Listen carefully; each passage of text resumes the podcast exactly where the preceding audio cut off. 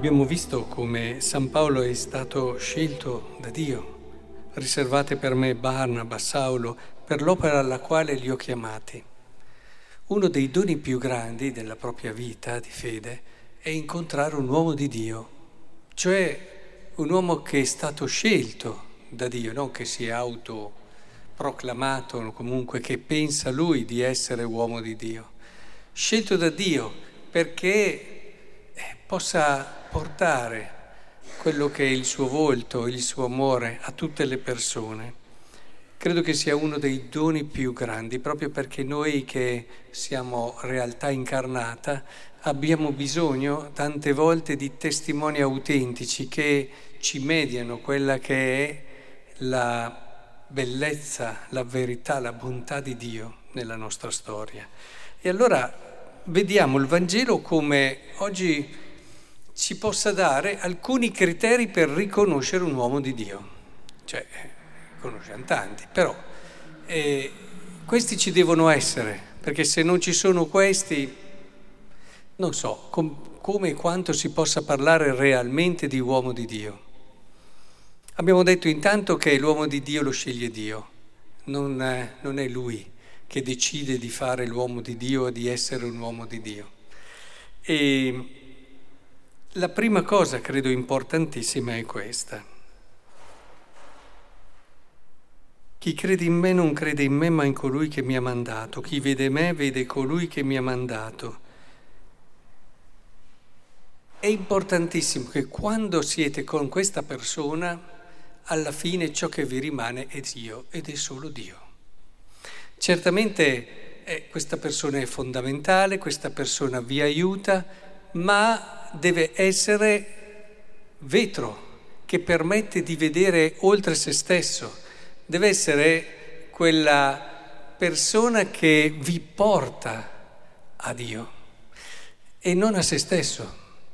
Una delle principali cose che dobbiamo cogliere è questa e bisogna stare attenti anche come lui gestisce eventuali doni che il Signore gli ha dato. Si vede benissimo, si sa riconoscere benissimo se una persona eh, usa dei doni di Dio per sé o per gli altri. Usa dei doni di Dio per far conoscere meglio Dio. Questo atteggiamento e questa libertà che vedremo anche dopo è essenziale. In tutto quello che dice, in tutto quello che fa, deve essere e deve portare meglio a Dio e non a Lui. E potrebbe dire quello che ha detto Giovanni Battista, lui deve crescere, io diminuire.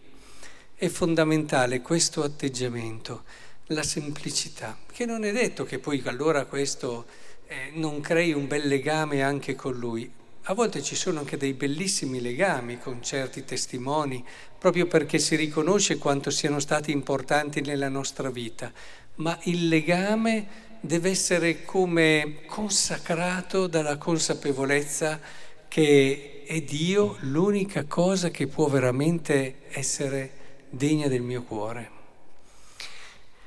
Questo è il primo aspetto. Se a volte notate invece cose che portino a, a se stesso, allora magari è solo all'inizio del suo percorso, però indubbiamente adesso non è quello che può aiutarvi realmente come invece dovrebbe.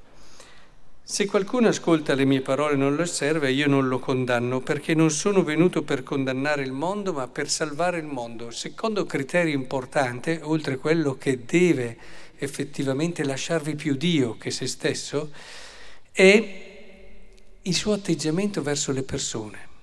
Se in lui c'è questo atteggiamento di desiderare il bene delle persone, se lo sentite giudicante, se lo sentite duro, se lo sentite che non ha passione per le persone che in un qualche modo anche sbagliano, e non le, se ne fa carico e non ha quell'amore, quella tenerezza di cui ci ha parlato Dio, non è un uomo di Dio. E questo è uno degli aspetti su cui stare più attenti, perché a volte si conoscono tante persone, magari che fanno tante cose, pregano tantissimo, fanno, parlano benissimo, eccetera, ma su questo quello può essere anche frutto di altro, non necessariamente di un dono di Dio ma su questo il diavolo non è capace. Cioè il fatto che dinanzi al peccato ci sia questo amore, questa umiltà, questa comprensione, questo farsene carico. O del resto ce ne accorgiamo tante volte, cioè quando tu davvero una cosa la vivi, quando ad esempio tu vivi la bellezza di stare con Dio e vedi una persona che sbaglia, il tuo primo pensiero non è quello di, eh, guarda, e poi anche si dice, guarda qui, ma è quello di una tenere, di, ma cosa stai perdendo? Cioè proprio ti dispiace perché capisci che quella persona sta perdendo tutto, sta perdendo tanto, come una madre con un figlio. Ma cosa stai perdendo? Non c'è mai il giudizio, ma c'è il che cosa stai perdendo.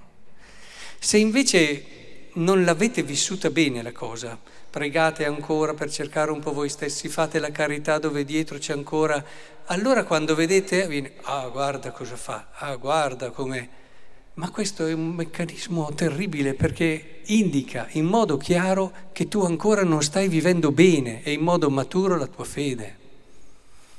E allora lo sbaglio dell'altro diventa un modo per smascherare questo, perché il tuo atteggiamento di, dire, di giudizio, comunque questo atteggiamento che non sa capire che l'altro possa sbagliare, è un chiaro segno è un chiaro segno, che non vuol dire che non vedi l'errore, ma è, è il resto che, che, cambia tutto. L'errore lo vedi, forse lo vedi meglio di quello che giudica, lo vedi ancora di più perché ne porti ancora di più il peso dentro di te.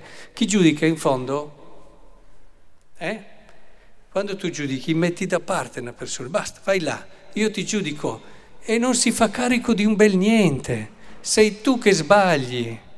Mentre invece quando tu ti fai carico, è molto più pesante, è molto più simile a Gesù che prende su di sé la croce. È per questo che solo chi è intimo a Lui, solo chi davvero vive un'esperienza di Lui ha questo atteggiamento fondamentale, che è il segno di libertà e di segno di maturità. E chi mi rifiuta e non accoglie le mie parole, da chi io condanna la parola, ha detto condannerà, eccetera. E io so che il comandamento è vita eterna, le cose che io dico le dico così come il Padre me le ha dette, perché io non ho parlato da me stesso. Ecco, questo emerge, cioè la libertà di chi dice non le cose che pensa lui, ma si capisce che dice quello che ha ascoltato da Dio.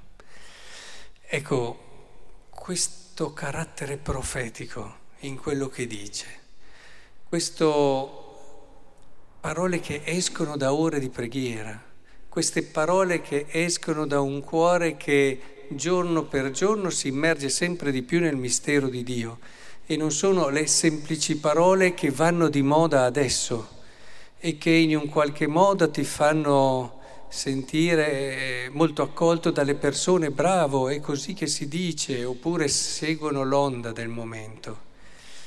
Ma sono parole profetiche che sono al di là della storia e saranno sempre valide. Non sono le parole che vanno adesso, sono le parole di Dio. Ecco allora, così, solo tre criteri che possono, penso, aiutarci, ma che nel parlare dell'uomo di Dio poi parlo anche di noi, eh, tutti noi, perché chiaramente siamo tutti chiamati a vivere questa intimità profonda, questo amore, questa storia d'amore con Lui. Ci serve allora come verifica sia per le persone che incontriamo, sia per il nostro percorso di fede.